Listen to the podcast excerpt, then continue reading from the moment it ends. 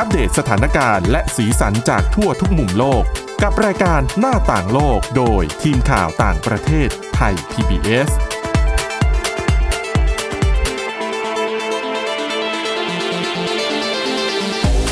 สวัสดีค่ะต้อนรับเข้าสู่รายการหน้าต่างโลกนะคะมาอัปเดตสถานการณ์แล้วก็สีสันจากทั่วทุกมุมโลกกับทีมข่าวต่างประเทศไทย พี บี เอส ค่ะวันนี้อยู่กับคุณจิรศักดิ์จันแก้วน้องฝึกงานน้องเอิร์ธนะคะคุณคุณคุณนัทราชบุรีค่ะแล้วก็ทิตวรรณ เทระนิพงค์ค่ะสวัสดีค่ะสวัสดีครับชื่อของน้องเอิร์ธอาจจะมีคุณหลายคุณนิดนึงนะคะคุณคุณนัทเมื่อกี้ออกเสียงไม่ค่อยชัดเท่าไหร่ค่ะวันนี้วันศุกร์แล้วไม่ค่อยสดใสเท่าไหร่เริ่มเรื่องแรกเราจะไปพูดถึงการทำลายสถิตินะคะในออสเตรเลียค่ะแต่สถิตินี้ไม่ค่อยดีสักเท่าไหร่ไม่น่าภาคภูมิใจเออเพราะว่าถ้าใครติดตามข่าวต่างประเทศจะเห็นได้ว่าออสเตรเลียเนี่ยปีนี้เจอเจอเรื่องของสภาพอากาศเนี่ยหนักเหมือนกันนะคะไม่ว่าจะเป็นเรื่องของภัยแล้งคลื่นความร้อนและอย่างไฟป่าที่เผามาเป็นเดือนๆแล้วแล้วก็ดูเหมือนเจ้าหน้าที่ยังควบคุมไม่ได้อีกหลายสิบจุดนะรวมทั้งในพื้นที่ทางโดยเฉพาะในพื้นที่ทางแถบตะวันออกของประเทศในรัฐนิวเซาท์เวลส์ใช่แล้วก็ล่าสุดค่ะเขามีการทางสำนักอุตุนิยมวิทยาออสเตรเลียเขาออกมาประกาศนะคะว่าออสเตรเลียเนี่ยทำลายสถิติอุณหภูมิเฉลี่ยทั้งประเทศไปเป็นที่เรียบร้อยแล้วก็คือเมื่อวันอังคารที่ผ่านมาค่ะมีอุณหภูมิเฉลี่ยทั่วประเทศนะคะสูงสุดอยู่ที่ สี่สิบจุดเก้า องศาเซลเซียสซึ่งเขาบอกว่าทำลายสถิติเดิมที่อยู่ที่ สี่สิบจุดสาม องศาเซลเซียสคือเป็นข้อมูลเมื่อวันที่เจ็ดมกราคมปีสองพันห้าร้อยห้าสิบหกแต่ว่าตัวเลขนี้ก็ไม่แน่ว่าจะจบแค่นี้นะคะมีโอกาสที่จะทำลายสถิติเพิ่มขึ้นไปอีกเพราะว่าดูแล้วเนี่ยเจ้าหน้าที่ก็ออกมายอมรับว่าไม่น่าจะควบคุมสถานการณ์ไฟป่าได้ในถูกเพราะว่าหนึ่งอากาศก็ร้อนคลื่นความร้อนก็รุนแรงแล้วเขาบอกว่าหลายพื้นที่เนี่ยอุณหภูมิเกินสี่สิบองศาเซลเซียสแล้วนะดิฉันเห็นแบบบางทีมีคลิปแบบคือไอ้การเอาไข่ไปทอดในกระทะ กลางแดดนี่ถือว่าแบบเพลนไปแล้วอ่ะเป็นเรื่องธรรมดาเออเดี๋ยวนี้แบบเหมือนมีเอาบาร์บีคิวไปย่างด้วยนะ คือแบบร้อนขนาดนั้นนะคะ คือเขาเป็นร้อนแบบร้อนแห้งๆไม่เหมือนบ้านเราด้วยไงครับอืมก็ทรมานนะคะยังไงก็น่าติดตามว่าสรุปแล้วมันจะสถานการณ์จะดีขึ้นเมื่อไหร่แล้วก็หลายๆคนพออากาศเขาเรียกว่าอะไรอะสถานการณ์เรื่องของไฟป่าแย่ขนาดนี้ร้อนขนาดนี้แห้งแล้งขนาดนี้คนก็เริ่มมองแล้วว่าปัญหามันอยู่ที่ไหนซึ่งส่วนหนึ่งปฏิเสธไม่ได้ว่าเป็นเรื่องของการเปลี่ยนแปลงสภาพอากาศเรื่องของโลกร้อนรวมทั้งอีกหนึ่งปัญหาก็คือคนเริ่มออกมาวิพากษ์วิจารณ์ตัวรัฐบาลออสเตรเลียเองว่าเอ๊ะคุณทำหน้าที่ได้ไม่เต็มประสิทธิภาพหรือเปล่าออกมารับมือกับสถานการณ์แบบนี้ได้ไม่ดีเพียงพอหรือเปล่ารวมทั้งเรื่องของนโยบายปฏิเสธไม่ได้ว่ารัฐบาลออสเตรเลียเป็นรัฐบาลที่ค่อนข้างอนุรักษ์นิยมใช่สนับสนุนเรื่องของเศรษฐกิจมากกว่าดังนั้นเนี่ยนโยบายด้านสิ่งสิ่งแวดล้อมก็จะไม่ค่อยไม่ค่อยให้ความสำคัญสักเท่าไหร่นะคะก็เป็นเรื่องที่น่าเป็นห่วงค่ะเพราะว่ายังไงเรื่องของอุณหภูมิเนี่ยมันไม่ใช่แค่เรื่องของออสเตรเลียออสเตรเลียอาจจะเป็นเพียงแค่ตัวอย่างหนึ่งเท่านั้นของปัญหาเรื่องของโลกร้อนซึ่งปีนี้ทุกคนก็พยายามที่จะผลักดันกันก็เห็นกันมาเยอะแล้วปีนี้ก็บราซิลบราซิลก็น่าเป็นห่วงมากนะอเมซอนก็หนักแล้วก็ออสเตรเลียเนี่ยหลายๆคนก็เห็นภาพแล้วว่าไฟสูงขนาดใช่เขาบอกว่าจากตัวเลขเนี่ยเขาบอกว่าเก้าในสิบคือคือถ้าดูปีที่ร้อนที่สุดในออสเตรเลียที่เป็นประวัติการเนี่ยคือถ้านับมาสิบปีเรียงอันดับเก้าในสิบของตัวที่ที่ติดระดับใช่เขาบอกว่าเกิดขึ้นอยู่ในช่วงตั้งแต่ปีสองพันห้าร้อยสี่สิบแปดเป็นต้นมาสี่สิบแปด ห้าสิบแปด สิบกว่าปีเนี่ยสิบห้าปีประมาณเออแต่ว่าเก้าปีแล้วนะในจำนวนนี้เป็นติดอันดับท็อปสิบอ่ะน่าเป็นห่วงจริงๆค่ะยังไงก็ช่วยๆกันเรื่องของสิ่งแวดล้อมเนาะเพราะว่ามันไม่ใช่แค่เกิดแค่ที่หนึ่งเท่านั้นแต่มันเป็นเรื่องของทั้งโลกที่ต้องช่วยกันนะนะคะเรื่องถัดมามาที่เรื่องน่ารักน่ารักกันบ้างหลังจากที่ผ่อนคลายกันบ้างนะคะกระโดดข้ามขั้วโลกไปขั้วโลกเหนือไปฝั่งซีกโลกเหนือค่ะคือที่ประเทศจีนเขามีอะไรคะ ค่ะที่ประเทศจีนนะคะสำนักข่าวซินหัวค่ะได้รายงานอีกหนึ่งข่าวที่น่าสนใจค่ะโดยเปิดเผยว่าจะมีสุนัขจรจัดเข้าทำงานให้กับศุลกากรนครเซี่ยงไฮ้ค่ะคือปกติแล้วสุนัขที่จะเข้าไปช่วยเจ้าหน้าที่ทำงานต้องเป็นต้องเป็นสุนัขฝึกไหมอ่ะเป็นแบบฝึกมาโดยเฉพาะอะไรอย่างนี้หรือเปล่าใช่ค่ะคือต้องได้รับการฝึกก่อนแต่ตัวนี้เป็นสุนัขจรจัดอืมคือไม่ใช่สุนัขที่แบบว่ารับมาโดยเฉพาะสำหรับมาฝึกเป็นเจ้าหน้าที่ศุลกากรแต่ว่าไปเจออ๋อคือเป็นเป็นสุนัขจรเออไร้บ้านใช่ใช่โดยสุนัขตัวนี้นะคะจะทำหน้าที่ดมกลิ่นวัตถุต้องสงสัยค่ะแล้วก็จะเริ่มงานในเดือนมกราคมปีหน้าทันทีเลยก็เดือนหน้านั่นแหละใช่ใกล้ได้เห็นละค่ะเล่าย้อนกลับไปเมื่อเดือนมิถุนายนปีนี้นะคะนายเฉิงเป่าหลินค่ะผู้ฝึกสุนัขประจำศุลกากรค่ะได้พบสุนัขจรจัดสายพันธุ์สปริงเกอร์สเปเนียลค่ะคือสุนัขตัวเนี้ยวิ่งตามเขาขณะที่เขาอ่ะกำลังขับรถกลับศูนย์ฝึกสุนัขคือคือเขากำลังขับไปศูนย์ฝึกสุนัขแล้ววิ่งตามทำไมอ่ะคืออยากตามไปด้วยใช่คือเหมือนเขาอยากตามไปด้วยเขาก็เลยนายเฉิงเนี่ยก็เลยคิดที่จะเลี้ยงไว้เฉยๆค่ะไหนๆก็ตามมาแล้วก็มาละไม่รู้จะเอาไปปล่อยไว้ที่ไหนนะคะค่ะโดยนายเฉิงนะคะได้ตั้งชื่อสุนัขตัวนี้ว่านิกค่ะตามชื่อสุนัขดมกลิ่นที่เคยร่วมงานกับเขาเมื่อหลายปีก่อนค่ะซึ่งนายเฉิงก็เล็งเห็นว่าสุนัขวัยประมาณหนึ่งขวบตัวเนี้ยเป็นเหมาะกับงานดมกลิ่นค่ะเพราะว่าสุนัขสายพันธุ์เนี้ยมีนิสัยอดทนแล้วก็เป็นมิตรค่ะ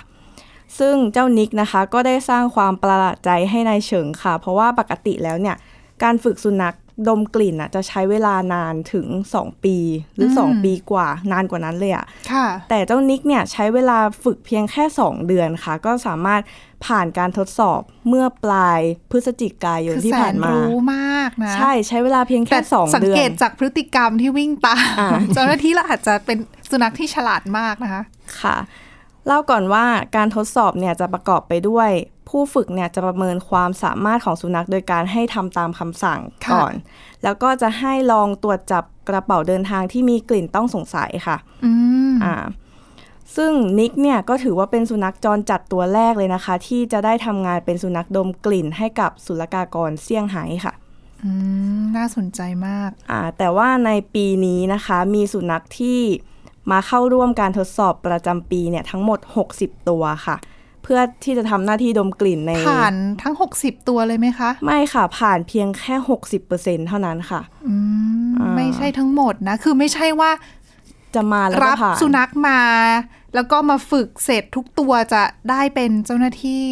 ช่วยเจ้าหน้าที่ศุลกากรนะก็เหมือนคนเราเนี่ยแหละมีการคัดกรองก่อนระดับหนึ่งเออเขาคัดเลือกคัดเลือกคัดเลือกเออค่ะศุลกากรเซี่ยงไฮ้นะคะระบุว่าขณะนี้มีสุนัขดมกลิ่นประมาณสามสิบตัวค่ะที่กำลังทำงานในสนามบินสถานีรถไฟท่าเทียบเรือสำราญแล้วก็ศูนย์ไปรษณีย์ระหว่างประเทศในเซี่ยงไฮ้ค่ะโดยในช่วงเดือนมกราคมถึงพฤศจิกายนปีนี้สุนัขดมกลิ่นเนี่ยได้ช่วยดักจับวัตถุต้องสงสัยได้กว่า หนึ่งหมื่นเจ็ดพัน ชิ้นเลยทีเดียวเป็นเจ้าหน้าที่ที่สำคัญ ใ, ในคณะทีมงาน ค่ะก็การที่ให้สุนัขจรจัดเนี่ยเข้ามาทำงานเนี่ยก็ถือเป็นทางเลือกใหม่ในการช่วยเหลือแล้วก็ดูแลสุนัขจรจัดแบ่งเบาภาระของเจ้าหน้าที่ด้วยนะเพราะว่าเราก็จะไปตรวจกระเป๋าทุกใบก็ไม่ได้ค่ะบางทีเราก็ไม่ได้มีเขาเรียกว่าอะไรทักษะที่ที่พิเศษแบบสุนัขอ่ะเขาก็จะได้กลิ่นเขาก็จะเห็นนู่นเห็นนี่ค่ะเออก็ถือว่าเป็นอีกหนึ่งทีมงานที่มาช่วยเหลือเจ้าหน้าที่เพราะว่าปฏิเสธไม่ได้ว่าตามเซี่ยงไฮ้เป็นเมืองใหญ่ตามสนามบินเอ่ยสถานีรถไฟเอ่ยก็ผู้คนพลุกพล่านคนจะมองอย่างเดียวตรวจอย่างเดียวก็ก็ไม่ทั่วถึงนะคะต้องใช้สัตว์ที่มีความสามารถพิเศษใช่เพราะว่าไม่คือไม่ใช่แค่เรื่องของวัตถุอันตรายเท่านั้นยาเสพติดเงี้ยก็สำคัญนะครับเออแล้วการที่เอาสุนัขจรจัดเนี่ยมาเลี้ยงแล้วก็มาฝึกให้มาช่วยเนี่ยก็ถือว่าเป็นการลดปัญหาของสุนัขจรสุนัขไร้บ้านที่จะออกไปอยู่ตามท้องถนนใช่แล้วอาจจะไปทำอันตรายกับผู้คน ก็เป็นไปได้ค่ะก็ถือว่าเป็นอีกหนึ่งโครงการดีๆหวังว่าจะมีการเขาเรียกว่ามาทำให้เป็นรูปธรรมมากขึ้นนะและจะได้มาช่วยเจ้าหน้าที่ศุลกากรหลายๆที่ได้มากขึ้นนะคะเราไปฟังสิ่งที่น่าสนใจก่อนแล้วมากลับมาต่อกันที่ช่วงที่สองค่ะหน้าต่างโลกโดยทีมข่าวต่างประเทศไทย พี บี เอส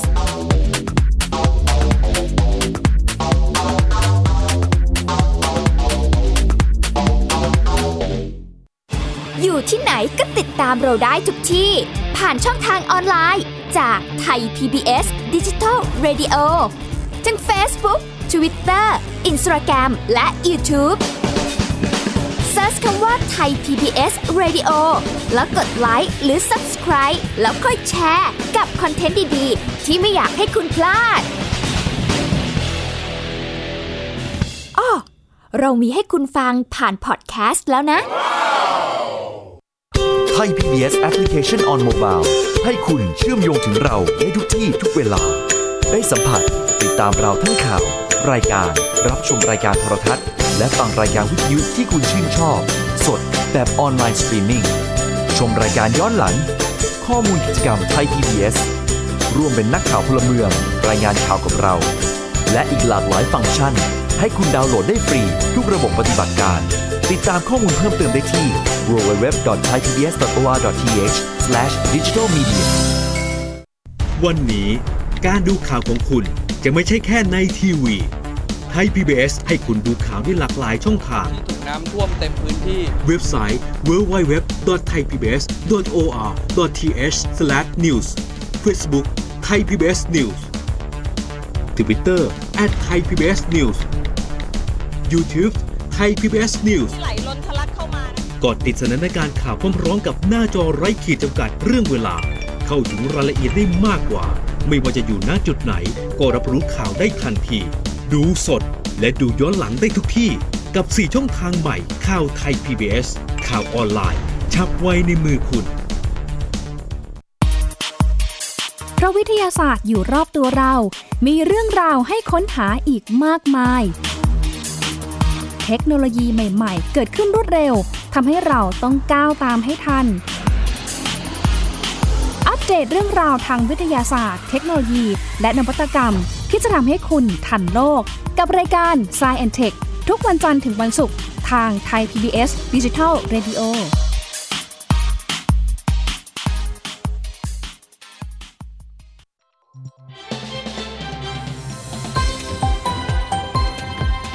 คุณกำลังรับฟังไทย พี บี เอส Digital Radio วิทยุข่าวสารสาระเพื่อสาธารณะและสังคมหน้าต่างโลกโดยทีมข่าวต่างประเทศไทย พี บี เอส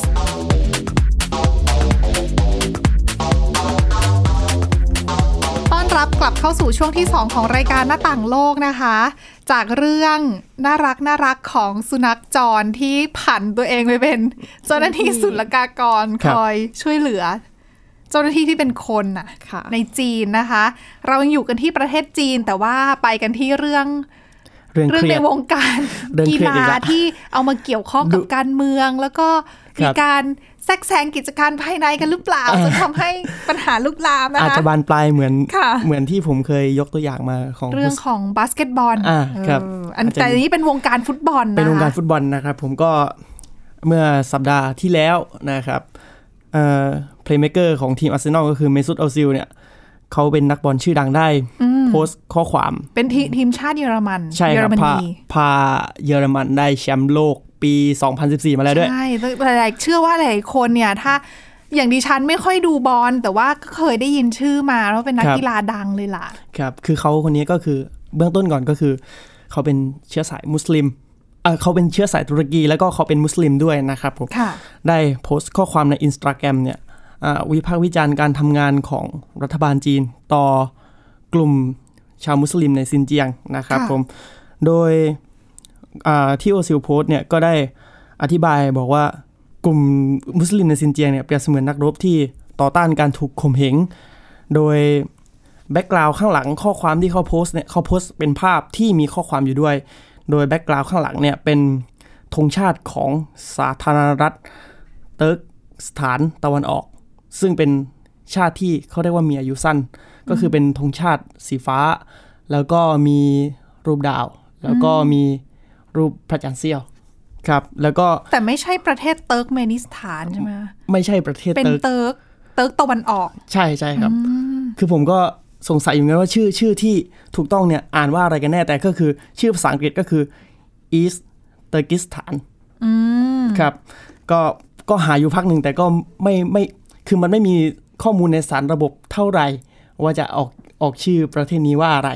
นะครับผมก็คือปัจจุบันเนี่ยเป็นพื้นที่ซินเจียงนั่นเองแหละเขาก็ได้เขียนข้อความนะครับผมบอกว่าในที่แบ็คกราวด์เป็นภาพธงชาตินั้นนะก็ได้เขียนข้อความบอกว่าเนี่ยในซินเจียงเนี่ยคัมภีร์อัลกุรอานก็โดนเผาอ่าเอ่อสุเราะห์มัสยิดก็ถูกปิดนะครับผมการศึกษาการเรียนรู้เกี่ยวกับศาสนาอิสลามเนี่ยก็โดนห้ามอืมนักวิชาการเกี่ยวกับ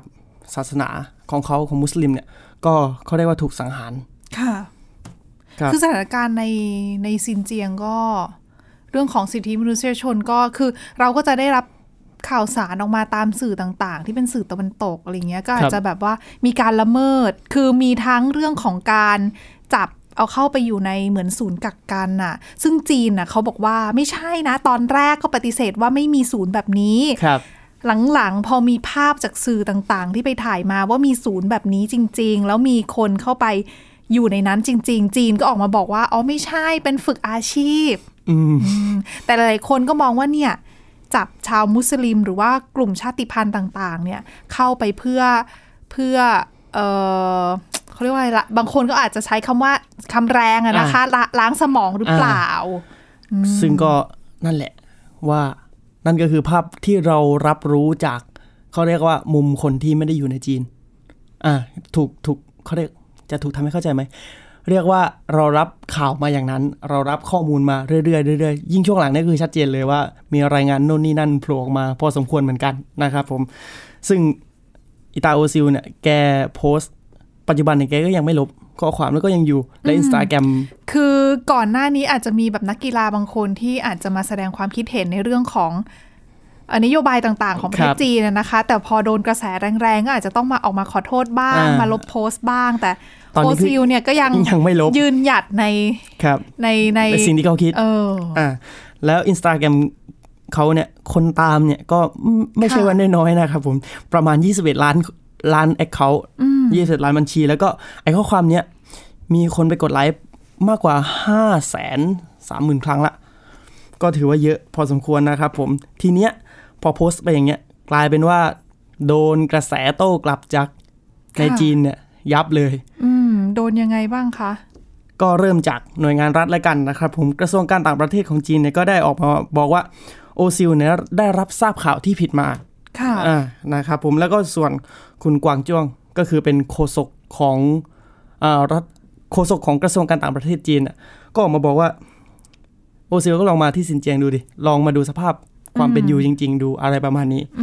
ครับประมาณนั้นแต่แต่ถ้าเข้ามาแล้วอาจจะไม่ได้ออกไปอ่าไอ้นั้นก็อาจจะต้อง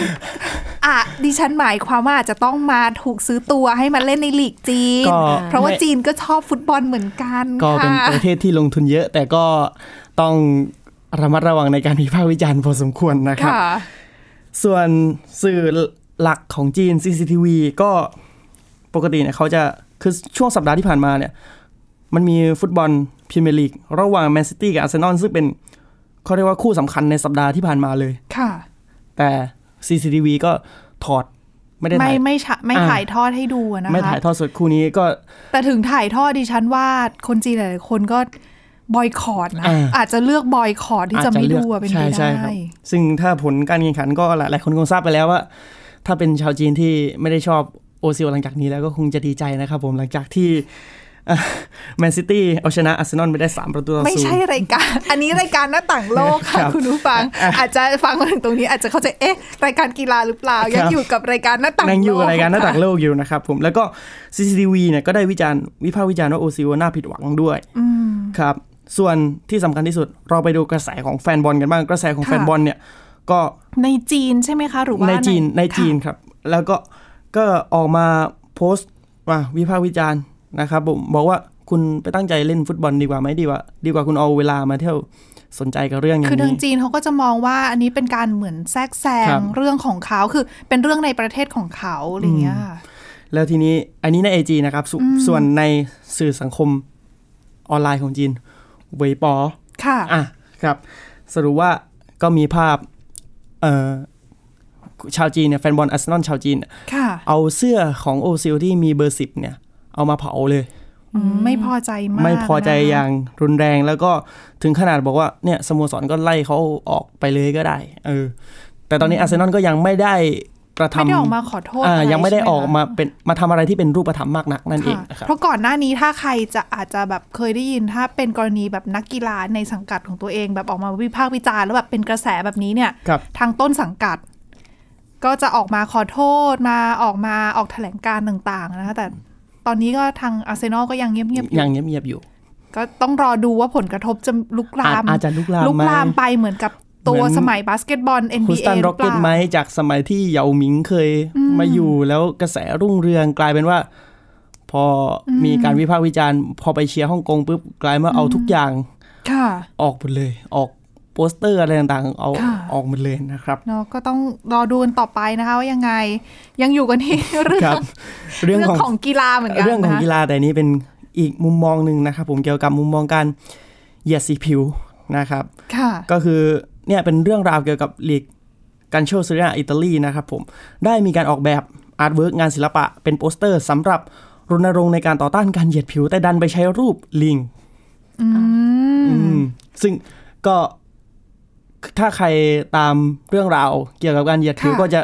พอทราบอยู่บ้างว่าสัญลักษณ์ที่สื่อถึงการเหยียดผิวอาจจะมีกล้วยอาจจะมีลิงอ่าหนึ่งในสองสองสิ่งเนี้ยก็คือจะเอาไว้ล้อเลียนคนผิวขาวจะเอาไว้ล้อเลียนกลุ่มที่ผิวสีค่ะอืมครับจริงๆเรื่องพวกนี้ก็ต้องระมัดระวังเรื่องของการใช้สัญลักษณ์ต่างๆนะใช่ครับไม่ว่าจะเป็นข้อความรูปภาพบางทีเนี่ยอาจจะเป็นกระทบในเรื่องของวัฒนธรรมของประเทศต่างๆด้วยครับผมก็พอทางลีกเนี่ยลีกได้ออกโปสเตอร์นี้มาแต่ทีเนี้ยพอออกมาเนี่ยปุ๊บสรุปว่ามีสโมสรนี่อย่างน้อยตอนนี้สองสโมสรแล้วก็คือเอซิมิลานแล้วก็โรม่าเนี่ยก็ได้ออกมาวิจารณ์บอกว่าการกระทำแบบนี้โอเคศิลปะมันทรงพลังแต่สโมสรก็ไม่เห็นด้วยกับการใช้สัญลักษณ์ที่ต่อสู้ใช้สัญลักษณ์ที่เกี่ยวกับการเหยียดสีผิวเนี่ยมาต่อสู้กับการเหยียดสีผิวอีกทีนึงอ่ะ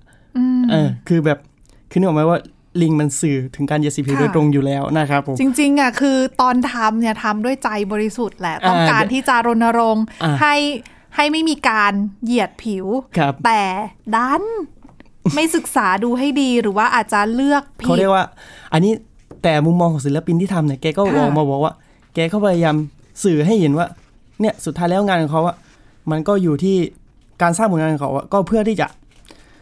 สร้างเปลี่ยนแปลงความรับรู้ของคนนะครับผมสิ่งที่ผิดให้ถูกต้องนั่นเองนะครับผมโดยการเขาไม่ได้มองว่าลิงจริงๆแล้วคือทำไมจะต้องต้องเอาลิงไปผูกกับเรื่องของการเหยียดผิวอะไรอย่างนี้หรือเปล่าใช่ครับก็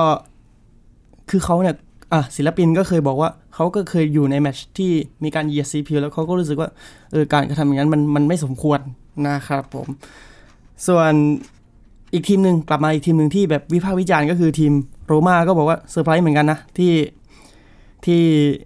ลีกได้ใช้วิธีการอย่างนี้แต่ว่ามันเขาก็คิดว่ามันการกระทำแบบนี้ก็ดูไม่ถูกต้องดูไม่เหมาะสมนั่นเองนะครับผมก็ยังไงก็ถึงแม้ว่าจะตั้งใจดีแต่ว่าบางทีก็อาจจะต้องคำนึงถึงเรื่องของความคิดเห็นของหลายๆคนเพื่อให้การสื่อสารของเราที่มันออกมาใช่จะได้เข้าใจกันได้ตรงกันแล้วก็ไม่ไม่หวังดีแต่กลายเป็นการวิพากษ์วิจารณ์ซะก็จะไม่ดีนะคะนี่คือทั้งหมดของรายการหน้าต่างโลกในวันนี้นะคะกลับมาอัปเดตสถานการณ์แล้วก็สีสันจากทั่วทุกมุมโลกกับทีมข่าวต่างประเทศไทย พี บี เอส ได้ทุกวันจันทร์ถึงวันศุกร์ค่ะฟังรายการได้ที่ ดับเบิลยู ดับเบิลยู ดับเบิลยู ดอท ไทย พี บี เอส เรดิโอ ดอท คอม นะคะหรือว่าฟังผ่านพอดแคสต์ก็ได้นะคะโดยค้นหาคำว่าหน้าต่างโลกค่ะแค่นี้ก็จะสามารถกลับมาอัปเดตสถานการณ์แล้วก็สีสันต่างๆจากทั่วทุกมุมโลกกับเราได้แล้วทุกที่ทุกเวลานะคะวันนี้ทีมข่าวต่างประเทศแล้วก็ทีมงานลาไปก่อนค่ะสวัสดีค่ะสวัสดีครับติดตามรับฟังรายการย้อนหลังได้ที่เว็บไซต์และแอปพลิเคชัน Thai พี บี เอส Radio Thai พี บี เอส Digital Radio วิทยุข่าวสารสาระ พื่อสาธารณะและสังคม